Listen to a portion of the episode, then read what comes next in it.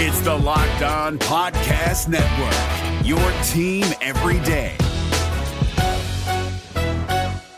We're driven by the search for better, but when it comes to hiring, the best way to search for a candidate isn't to search at all. Don't search, match with Indeed. 93% of employers agree Indeed delivers the highest quality matches compared to other job sites, according to a recent Indeed survey. And listeners of this show will get a $75 sponsored job credit to get your jobs more visibility at Indeed.com slash podcast. Just go to Indeed.com slash podcast right now and support our show by saying you heard about Indeed on this podcast. Indeed.com slash podcast. Terms and conditions apply. Need to hire? You need Indeed. The Cincinnati Reds bullpen. Are we really going to play this game where uh, we hope? No, the hope is not a strategy. Why the Reds are rolling with hope and why it's a bad idea will be our focus on today's Locked On Reds. You are Locked On Reds, your daily Cincinnati Reds podcast part of the Locked On Podcast Network. Your team every day. You are Locked On Reds, and we are live. Thanks for making Locked On Reds your first listen of the day and for being here live with us on YouTube today. We are part of the Locked On Podcast Network, and we are free and available on all podcasting platforms. I'm your host, Stephen Offenbaker, alongside Jeff Carr. We both have a passion for baseball. We have a passion for the Cincinnati Reds, and God help us, we have taken that passion and turned it into information for you. On today's podcast, we are going to look at the Reds bullpen, and Jeff is going to throw some numbers at you that are going to absolutely blow your mind. I know they did mine. I didn't even believe him at first when he was telling me about this when we were prepping for the show. So stay tuned for that. We are also going to dig into your comments and questions and see where this live show takes us. But Jeff, I think we probably should dig into this bullpen and uh, start right there because uh, you you threw out some numbers that I didn't believe, um, and there is a lot to talk about with this bullpen, just trying to figure out uh, where the Reds are going to go from here. Where where are you going to go? Exactly. The the way that this season began, uh, you would think that this bullpen is one of the main culprits for why they are going to set history and become the second Reds team ever to lose 100 games in a season. I'm here to tell you that's actually not the case. Since the All Star break, the Cincinnati Reds, and this is according to Fangraphs, the Cincinnati Reds have been the seventh best bullpen in baseball. That's right, folks. Not the Mets, not the Rays, the Reds have been better than both of those teams. In fact, according to Fangraphs and their wins above replacement metric, the Reds are tied with the Mariners for the sixth best. They're like six and seven, you know, whatever, six or seven. They're right there in wins above replacement. Absolutely blew my mind when I saw that stat, but the Reds bullpen has actually been a strength of this team. It sure doesn't feel like that. I, I, mean, the, I I mean, listen, the numbers are the numbers, and and you told me this, so I started just looking at the list of of players that are on this team and in this bullpen, and like half of them, I'm like, is that guy still pitching? Is like, is he on the team right now? I don't even right. know. Um, no, listen, it's I think a big part of the problem as to why it has felt so bad, like why it has felt like the bullpen hasn't performed, is because there's been pretty much no margin for error. Every right. time we've gone to the bullpen, they're they're taking uh, over in a game where the Reds are trailing one to nothing or leading one to nothing, or it's still tied. Uh, the starting pitching. Uh, by and large has been really good. They've they've kept the Reds in a lot of ball games, but you know when the offense doesn't perform at all ever, then there's an extra layer of of pressure on the bullpen to to go out and not be able to make one mistake. And I think that that's probably why, at least in my mind, I have this perception of the Reds bullpen being horrible. Like every time we get past the starting pitcher, like, well, there goes the game. Time to despair. Um, unless it's Alexis Diaz coming in because it's uh, the there, there's no room for them to to make a mistake.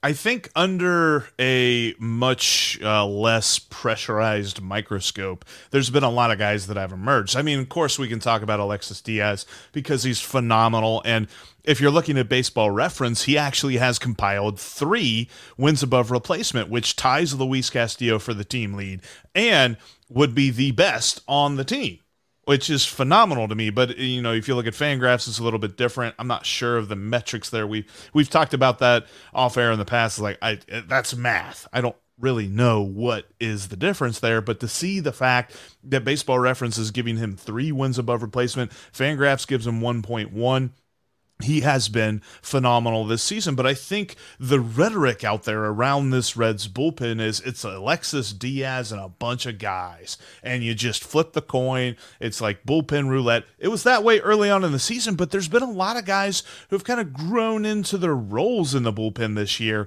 And I think that it's worth shouting these guys out because they could be part of the future. We start with Reiver Sanmartin, very obviously part of this Reds bullpen of the future. If not the key left hander, a very important left hander coming out of this bullpen. Would I like to see them go sign a lefty this offseason? Absolutely. But with Reiver Sanmartin in the fold, you know you've got a guy. He has been phenomenal out of the bullpen and outside of like a couple of blowups. And this is Reiver Sanmartin is the perfect case of if you're looking at the ERA for a relief pitcher, you are not seeing even part of the picture. No, forget the whole picture. You're seeing a very tiny portion of the picture because he could give up multiple runs in like three or four appearances and that ERA is gone.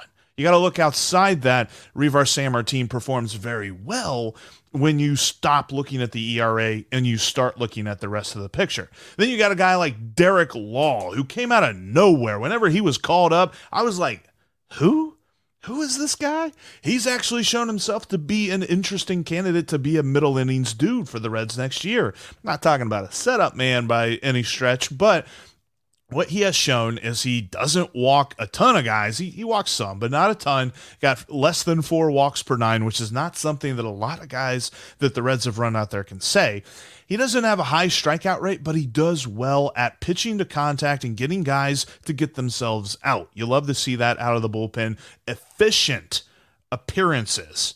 And that is key for Derek Law. Another guy that I really love is Buck Farmer. Buck Farmer has shown he's got a fastball that he can control. He's got a breaking ball that he can drop in there on guys and just devastate them and make them whiff, swing and miss, all that good stuff. I love what Buck Farmer's brought to the table. And have you noticed we haven't said anything about the guys who are hurt? This is where I talked about in the cold open. Because we see these guys, and, and, and, yes, they, they have presented themselves as good options for 2023, some guys that we should see more of. But is the front office simply banking on dudes to come back from injury and those are the reinforcements? Because I would ask you listening as well, and I'm going to ask Steve this as well. Is this the plan? And if this is the plan, are we excited about the future of the Reds bullpen? If the plan is simply, let's see what happens when we're healthy. Well, it probably is the plan, but it should not be the plan. And listen, you threw out a lot of names there, and uh, just a couple, a couple quick follow ups to what you were saying. Reiver Sanmartin, you look at that ERA, and and you're absolutely right. You cannot look at reliever ERA. And remember that when he became a reliever, that was coming off four horrible starts in the rotation where he got absolutely pasted. So he started off with a completely inflated ERA. Let's talk about his FIP for a minute. His ERA is 611, his FIP is 4.60. So, you know, he's been a little bit unlucky and again, some of the guys the Reds have run out in the field over the course of this season. Again, I'm talking it to you, Mr. Motter uh, should not have ever been on a major league baseball field. Right. But is the plan to to hope? Is the plan to roll with what they got? It probably is. I can't imagine they're going to go out and spend a lot of money. But if they are going to spend any money at all, bullpen should be where it's at. There's lots of young talent coming through the system that plays other positions, and we're going to spend a lot of time this offseason talking about that. But the one place where you can take a little bit of dollars and make a big impact is in this bullpen. Because as we dig into these guys coming off the injured list, you'll see that there's going to still be a few roles that need to be filled with solid veteran arms that know what they're doing at the major league level that can get guys out. I agree. And honestly, too, there's some things in there that I talked about with Derek Law and guys like that who they came out of nowhere. What tends to happen with those guys in the bullpen is regression happens because relief pitching is a fickle thing, Steve. I don't know if anybody's ever told you that or not. But when you're good one day, the next day you can be horrible. And that goes for Alexis Diaz as much as it goes for Hunter Strickland. Got Hunter Strickland in today's podcast somehow. Yeah, didn't think I'd do that, did you? Uh, but when it comes to relief pitching, you've got to have a plan in place to have arms ready. You got to have depth. You can't just be like, yeah, well, we got this guy, right? Or we got this dude who didn't work out in the rotation. We're going to throw him in the bullpen, see what happens. He's probably going to be okay in the bullpen. You've got to recognize that you need some dudes to rely on.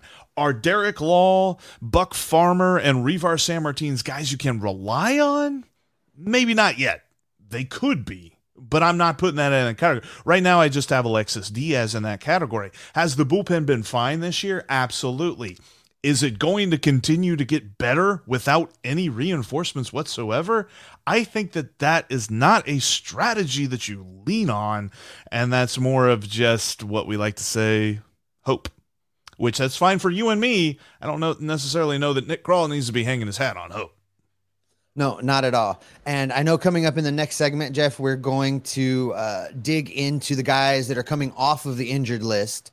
And we're going to be taking questions because we're live on YouTube and we're live on Twitter. So if you're watching us right now, I see the numbers popping up here. Thank you guys so much for being around. Start dropping your questions in the comment. We're going to spend a lot of time digging into those uh, after Jeff tells us about his favorite snack treat and that's Built Bar, Steve. Built Bar is the best snack around because not only does it satisfy your craving for a candy bar, it's healthy too. We're talking about the kind of stats that get you fired up, the kind of stats that any bullpen would be happy to have. As we're looking at protein out the wazoo, up to 18 grams of protein in some built bars. You can talk about the puff bars, which are just literally chocolate covered marshmallows that still somehow have 16 to 18 grams of protein in them and they're low on sugar and low on carbs. And you're only talking about 130 calories in most of these built bars as well. If you're looking to get healthy,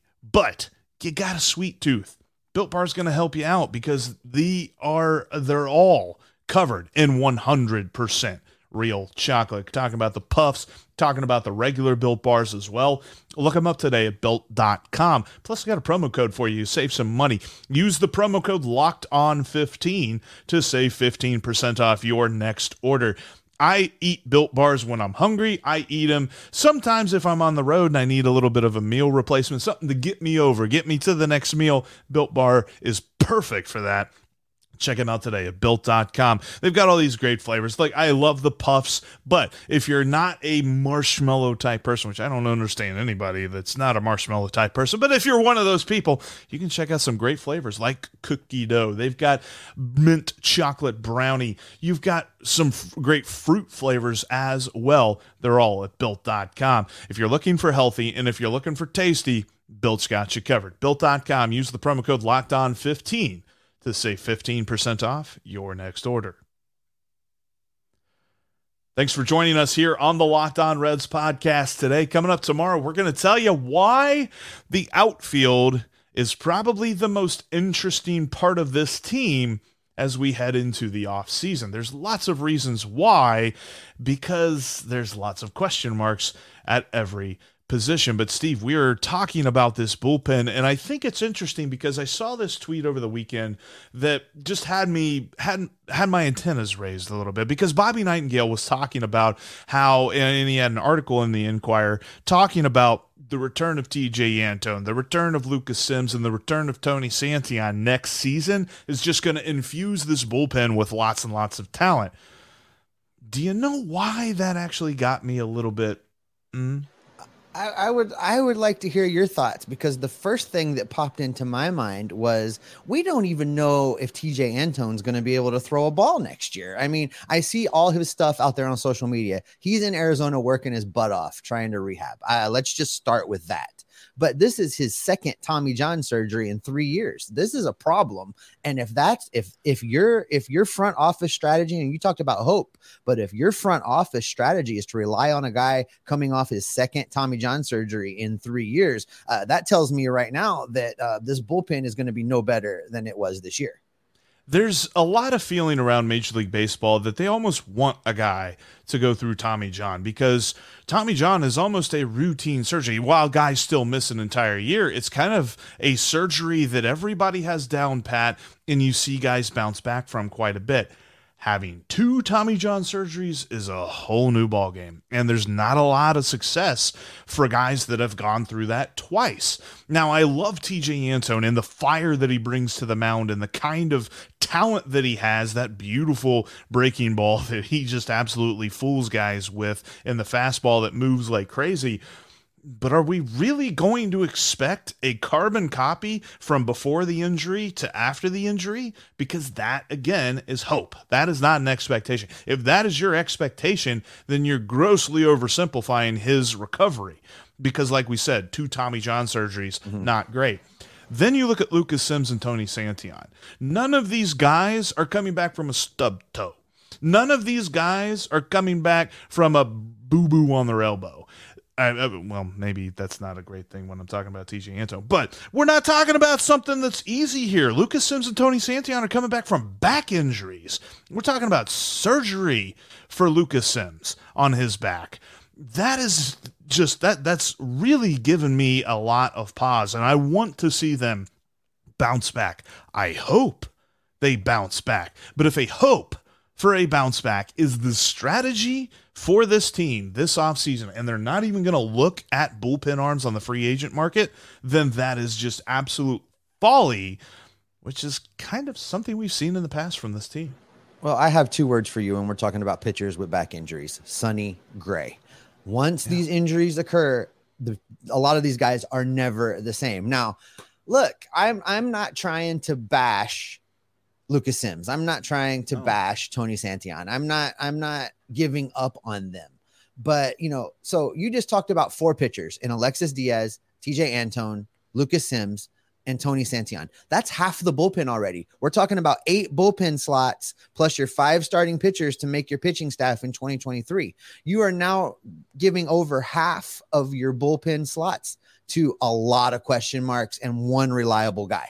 So for me, now these other four slots, and this is why I said in the first segment, Jeff, they've got to go out and get some reliable veteran arms to fill this thing out because that's a lot of question marks for a team that's going to have great starting pitching. They need to be able to hand over games to somebody that they can rely on. And I don't know that the rest of these guys that we've talked about, I'm looking at the list right right now.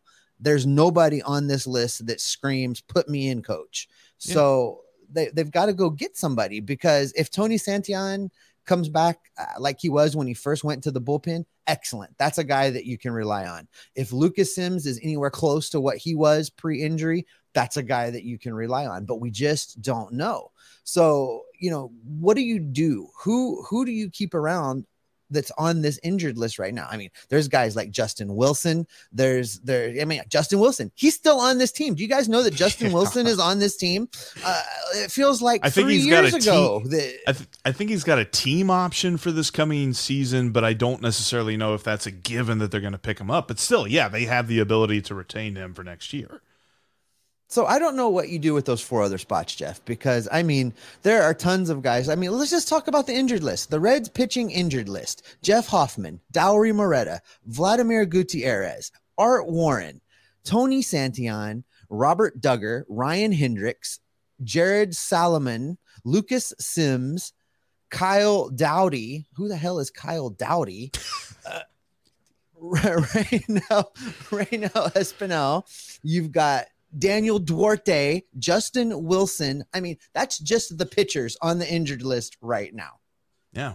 And and every single one of them when they come back healthy I mean, obviously we power rank that, you know, Antone, Sims, Santillan, and then a bunch of dudes after that. But at the same time, like, I just don't. The Cajun looking dude. I thought he was dead. cookie- Cajun, cookie dude. Oh gosh, yeah, no, that's, that's um, probably a little before your time. That Justin, that Justin Wilson.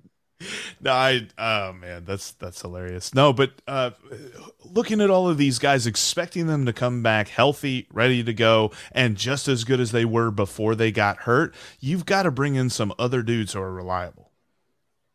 Oh, absolutely. And and our, man Carrick here, we're gonna maybe get into the the backup catcher conversation when we go to the Q and A for sure. But yeah, so there's a few options in AAA, but you know, I'm ta- I, I I really want somebody I can rely on, and I, there's nobody that just right now, Jeff. I said this when you told me that this bullpen was seventh in baseball since the All Star break.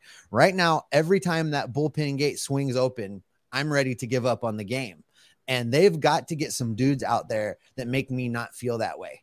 Because even if the offense continues to struggle as the youngsters learn, you know, I want to at least have some people, if it's a one nothing game, that you know, that's where I want the hope, Jeff. I want And the think hope that the Reds can win a game. And I think there's something to be said for the environment that these guys are pitching in too, right? I mean, they're coming into games in some cases trailing by multiple runs and stuff like that. And sure, they're pitching fine, but they're not pitching in the kind of rabid environments that we want them to be pitching in. And so, do we know how that's going to translate? Are there going to be bright lights on them Eh, eh, whenever the bright lights are on them? Are they going to continue to pitch this way or is it going to be completely different? We're not talking about dudes that have track records. We're talking about dudes we hope can build track records. But if that is what we are relying on next season, all the way across the board in the bullpen, whether you're talking about guys that we're hoping can return from injury or guys that we're hoping can continue the success that they started this year, that's still a lot of hope. And, and I don't want the Reds to bank on hope. Well, you know, shout out to our buddy Chad that we've heard say for a lot of years hope is not a strategy.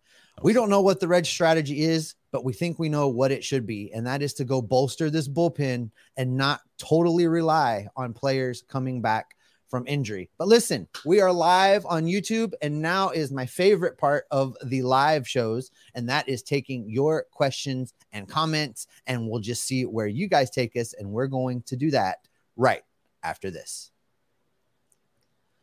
You can follow the podcast on all platforms, including YouTube. Make sure you are following us on Twitter. You can follow me at S. Offenbaker. That's with two F's. You can follow Jeff at Jeff Carr. That's with three F's because spelling's always been hard for him. And you can follow the show at Locked On Reds. There is no F's in that. Make sure you are subscribed in the audio feeds. Make sure you are subscribed on YouTube. Click that notification bell so that when we do this, when we go live, you're the first to know.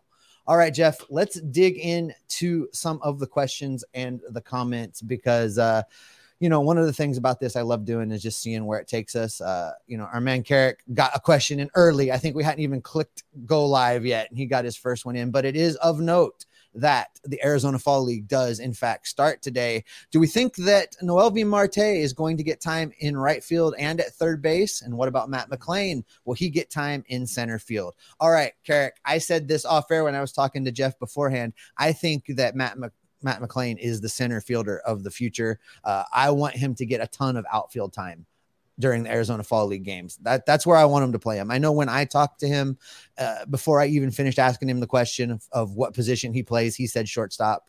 But I think that probably uh, guys like Elly De La Cruz are going to force that issue. He's going to end up in the outfield, I think. Jeff, what is your thought on Marte? I know when he came over in the trade, the Locked On Mariners guys were saying they thought he projected more at third base anyway. Yeah, third base is definitely something that they're going to try him at quite a bit. I honestly like the idea of more time in right field simply because I think the Reds are banking on Jonathan India being the second baseman that he was his rookie year. I think they got to like actually weigh his performance this year a little bit heavier than they are because the way that he's played defense this year has not been good. It's been very inconsistent and at times has looked a little lost. And I'm not saying that he needs to be removed from second base immediately, but they should explore their options if they look at maybe moving him to third base. Maybe you move Marte to right field, and then maybe you've got a second baseman you can call up. I don't necessarily think Jose Torres is ready to be called up right now. He's probably a year or two away. That could be a spot to put Edwin Arroyo in a couple of years, but again, you've got to find a stopgap there. But I think overall flexibility is going to be important. And th- and that's what we've talked about with Spencer Steer, the fact that he is embracing the idea of being a flexible player. If you can get these guys to embrace flexibility in the Arizona Fall League and get them ready for spring training where you will then continue to make sure that they're flexible, having them play multiple positions and getting ready for the season in that manner, and then continuing that at AAA too, because I don't necessarily think guys like Marte or McLain are going to break camp with the big league club. Overall, flexibility should be key, and I don't want to see them all at one position all the time. Our man Will Klein drops in asking, uh, with the start of the Arizona Fall League, what players are we most intrigued to see? And that kind of goes along with what you were talking about. You know, what are we hoping to see? Well, I will tell Jeff to keep his big mitts off of right field with anybody else other than Rece Hinds. Rece Hinds is going out to Arizona. I am been intrigued by Rece Hinds since the Reds drafted him. He's still identified by many scouts and many people that watch the minors uh, throughout the game of baseball as being one of uh, the players in all of minor league baseball with just the most raw, pure power. Now, it hasn't translated yet, but injuries have played a big part of that. It's one of the reasons why the Reds moved him to the outfield. Uh, playing third base, he managed to get himself hurt pretty consistently. So for me, that's the guy I'm watching. Uh, he's healthy right now. I'd like to see how he performs out there in the outfield. I would like to see him hit a lot of bombs during the Arizona Fall League and continue to develop that power because if he puts that together, that answers one of the questions we have about the Reds' big league outfield and what they're going to do. And then, of course, as I mentioned, Matt McLain's the other one. I want to see him in center field. I want to see those two guys out there together, learning to play outfield together because I think that's part of our outfield of the future. I'm looking at Matt McLain at the bat. Like, what does he do in the batter's box? Because we've talked about this a little bit as we've mentioned Matt McLain in a couple of different areas, talking with Tom Nichols about him and stuff like this, is that he sacrificed strikeouts for power this year, and it did not necessarily pay off. So, how do they regroup? How do they course correct that during the Arizona Fall League? Are we going to know? No, but we're going to see a glimpse of that and what we will see more of in spring training. I'm looking at his strikeout to walk ratio. What's that going to look like throughout the Arizona Fall League? Because two years ago in Dayton, he never, like, well, not never, but he rarely struck out. He was not a guy with a lot of strikeouts, and Tom Nichols was surprised to see the number of strikeouts that he had this year in Double A. So, how does that translate? What are they going to do to correct that? Because I believe, especially with the shift in uh, disappearing, they're going to tell him to go back to the way that he was hitting, more line drive focused, a lot more contact. And how is that going to change him? And how is that going to look forward for Matt McLain's future? Here's a question I want to tackle for just a minute. This comes from Jim on uh, the YouTube feed. Will anyone in the front office have the guts to fire anyone? Here's the thing who are you going to fire? Are you going to fire David Bell? Cool. All right, fire David Bell. I really don't care. I'm not I'm not locked in on David Bell. I I don't think that's going to happen. But what is what is it that you accomplish by firing David Bell? Uh this team is a train wreck. I, I, mean, I don't care if the ghost of Sparky Anderson walked into the building today. He's not going to get this bunch of Reds players to win. Uh, who else are you going to fire? Are you going to fire Nick Krall? No, they're not going to fire Nick Krall. He does exactly what they tell him to do and he does it with a smile on his goofy face and tries to convince us that it was the right thing to do. They're not going to fire him. They're happy with that guy. Uh, the only people that should be fired are the ownership group, and you can't fire your family. I've seen that floating around Twitter the last two days. Bob is not going to fire Phil. If that was going to happen, it would have happened on opening day to undo the damage that Phil did by opening his pie hole. Uh, there's nobody to fire that's going to make an impactful difference on this franchise. Uh, I tweeted out yesterday, Jeff, that I think David Bell never gets fired.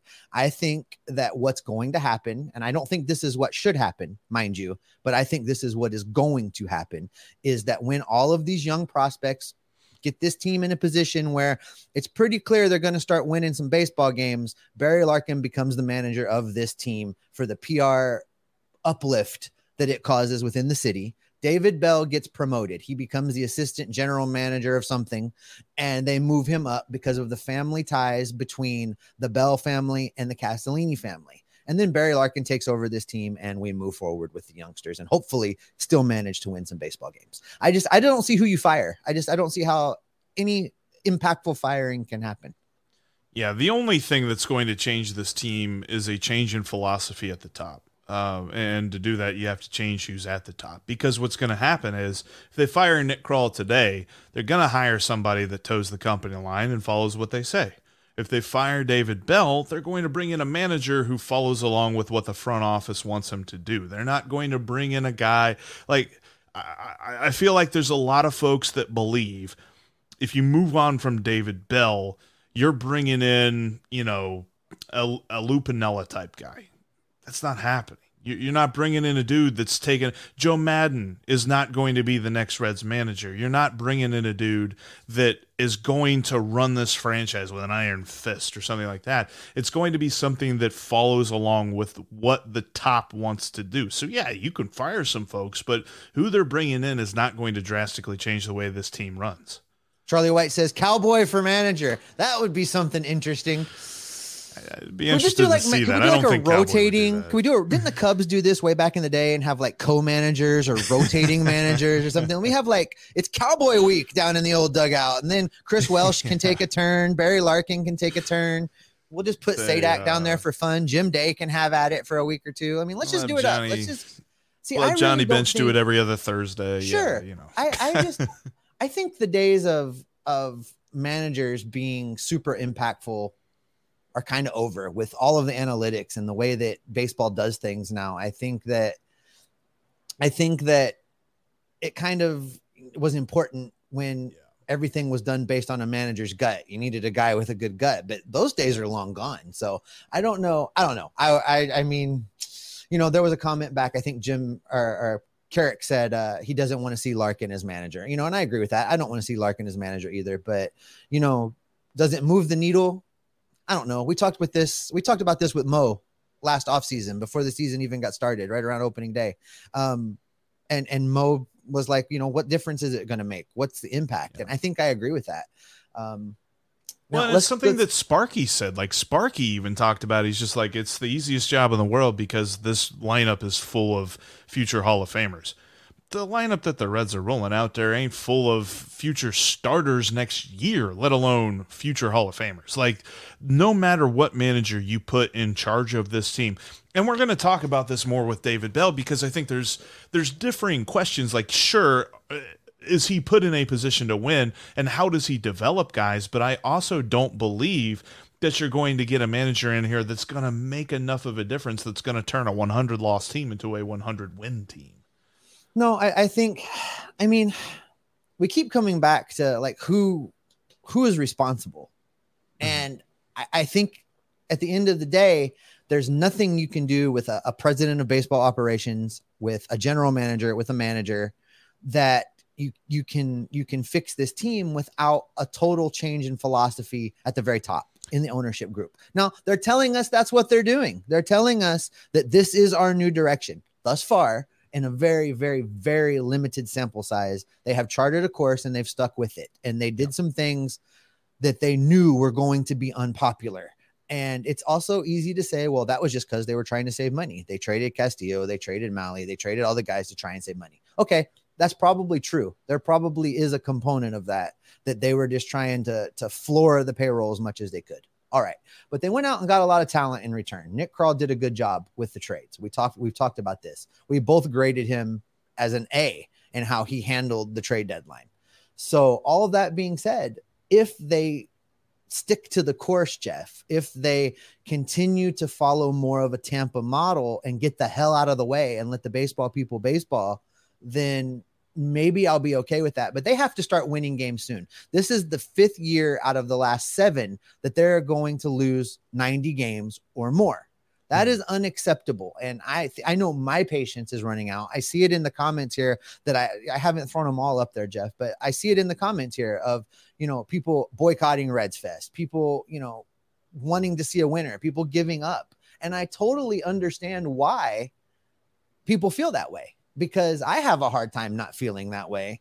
Uh, and you know, I have uh, 40 years invested in this team, and and but I get why why people are at a point where you know my good buddy Bill Lack used to always say, "I'm from Missouri, you have to show me," and I think that's kind of where we all are. You have to show me that you are going to stay committed to building through a churn of prospects and ARB eligible players and continue to just make moves, make moves, make moves, always having a next man up. The challenge will be you can't just punt next year because if you just punt next year, nobody's going to be here to root for this team when they're good again because everybody's going to be so burnt out. And and I I mentioned the bullpen article that Bobby Nightengale had. He also had another good article where he looked at what the Cleveland Guardians did and how they got to where they are. They won their division. They clinched it like a week and a half ago. Their spot is clear in the playoffs, and they have about 50 million less on their payroll than the Reds have this year. They've done that without going through the valleys of a rebuild that we've seen. The Reds are mired in now. They've done that and, and all this other stuff. But how do you get around that? And, and still manage to be successful in the short term. The Guardians have done that. I'd love to see what the Reds can do to emulate them, to emulate the Rays, things like that. Just it, it, it's so disheartening to think, yes, I would like to see them go out and get this guy. I would like to see them go out. I'd love to see, and we'll talk more about this on tomorrow's episode, but I would love to see a reunion with Tucker Barnhart are the Reds going to try to lowball him to the point that he doesn't want anything to do with them? That's going to be the biggest question with any free agent out there because this Reds team only has about, I think it's only like 45, 46 million that's on the books next year. And we, we always talk about 2024, there's nothing on the books. But next year, the payroll is very small too.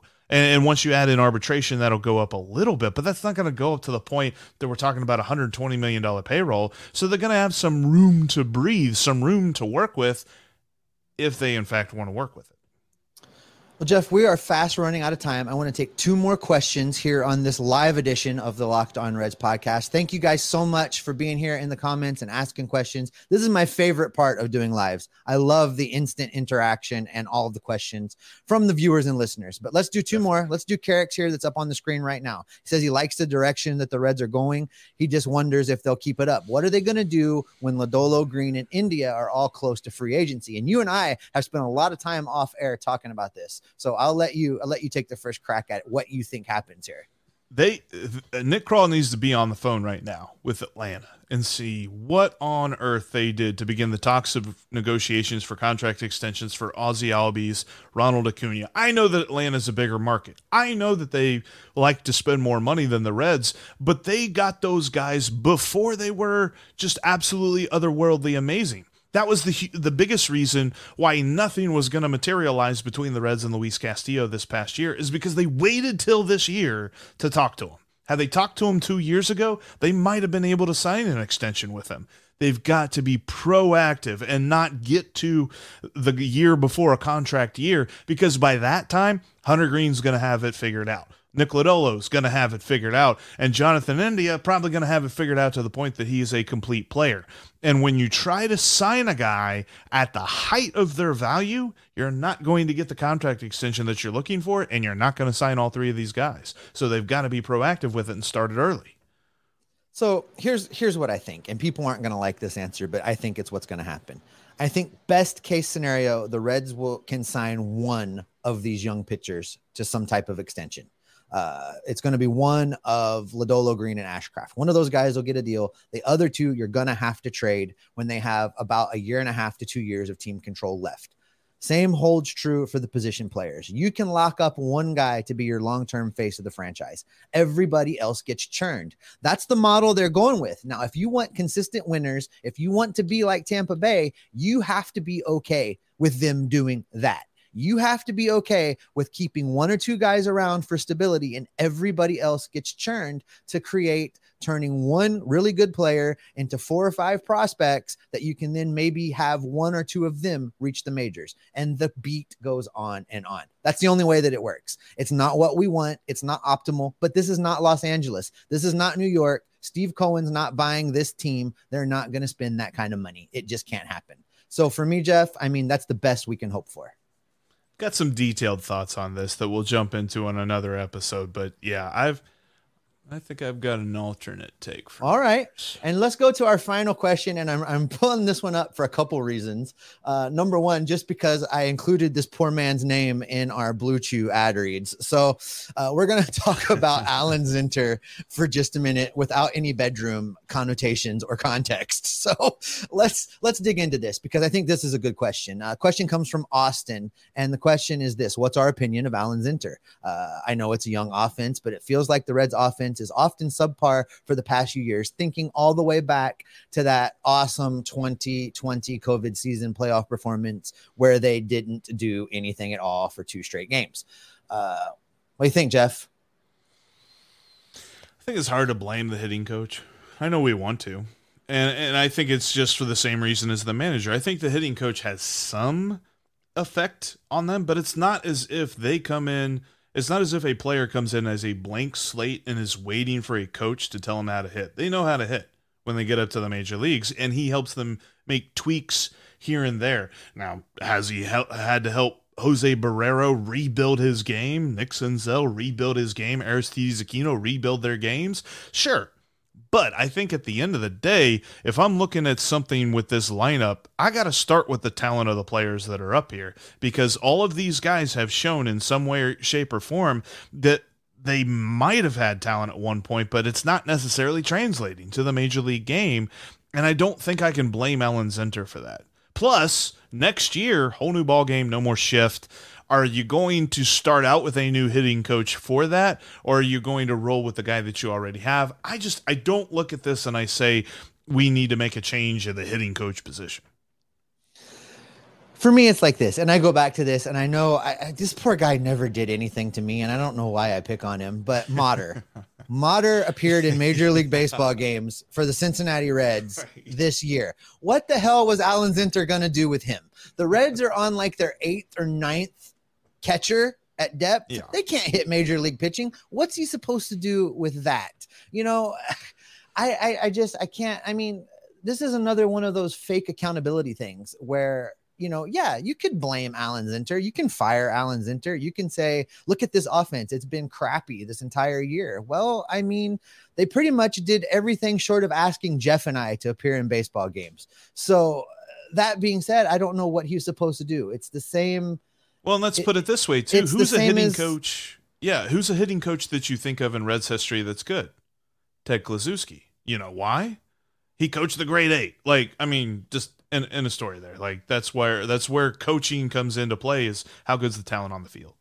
Look at that. Nasty Natty thinks we're celebrities, Jeff. I love it. I'll take it. All right, Jeff. I think that's going to do it for today. Thanks everybody for being here for this live edition of the Locked On Reds podcast. Uh, we're going to do this a lot more throughout the off season. Uh, I, I enjoy this so much. But Jeff, go ahead and wrap us up.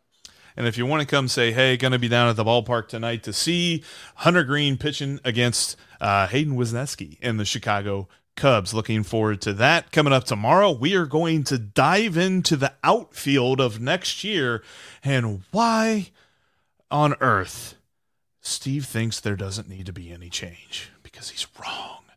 That's going to do it, though, for us here on today's episode of the Locked On Reds podcast. Now go check out the Locked On MLB podcast as Sully has you covered with league wide news, all the biggest stories about Major League Baseball, because it's the number one daily league wide show. That's Locked On MLB, just like Locked On Reds, free and available on all platforms, including right here on YouTube. Steve, there's three games left. If the Reds don't win any Thank of God. them, if, if the Reds don't win any of them, they'll set a record for the most losses that they've ever had in a single season. What's that mean for you and me? That means we are going to be locked on Reds through 102. We'll talk to you tomorrow.